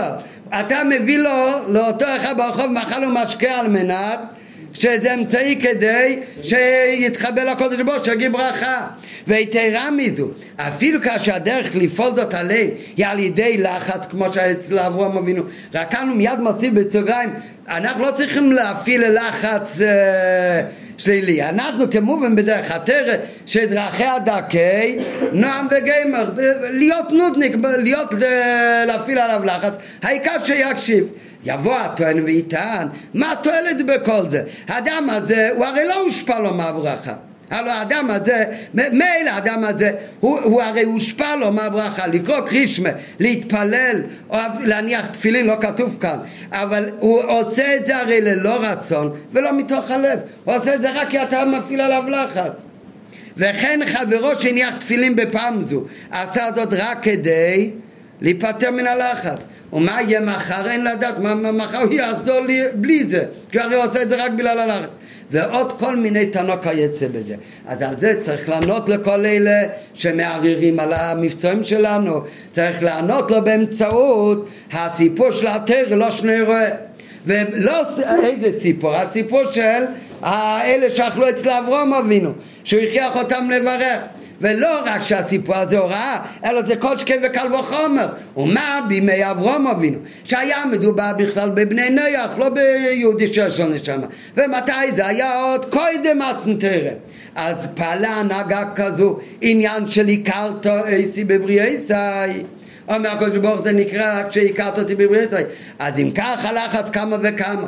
ליחי מתנתר ועל מי מדובר? לא על בני נח אלא על בני ישראל. שהרי יהודי כל אחד רואה אצלי את מצווה ורואה אצלו את כל המצווה אז בוודאי שפעולת המצווה זה לרצונו של יהודי זה ויתרה מזו. ייתכן גם שהלחץ והכפייה יפעלו שהדבר יהפוך בסוף להיות הרצון הגלוי שלו באמת. עד שמצווה גררס מצווה ויבוא לקיים את כל המצווה ובאופן מושלם. והעבודה הזו של פרסום שמו של הקודש ברוך הוא באילם באופן של עיקר תצי בבריאי אז אנחנו מפרסמים את שמו של הקדוש ברוך הוא בעולם, הקדוש ברוך הוא יחזיר לנו מידה כנגד מידה מתי יתגלה שמו של הקדוש ברוך הוא בעולם. אז הקדוש ברוך הוא זה ימהר את מידו כנגד מידו. את הקיום הייעוד שמלא הארץ דרך השם על ידי זה שיעמד מלך מבית דוד. וגם הוא בהתחלה הוא יעשה באופן של ויחוף כל ישראל בכפייה. אבל זה לא חיסרון כי על ידי הכפייה הוא מגלה את פנים מצורותים של כל ישראל. ויחוף כל ישראל לילך בו ולחזק ביטקו של תרא שבכתב ותרא שבעל פה בגאולה אמיתית והשלמה על ידי משיח צדקנו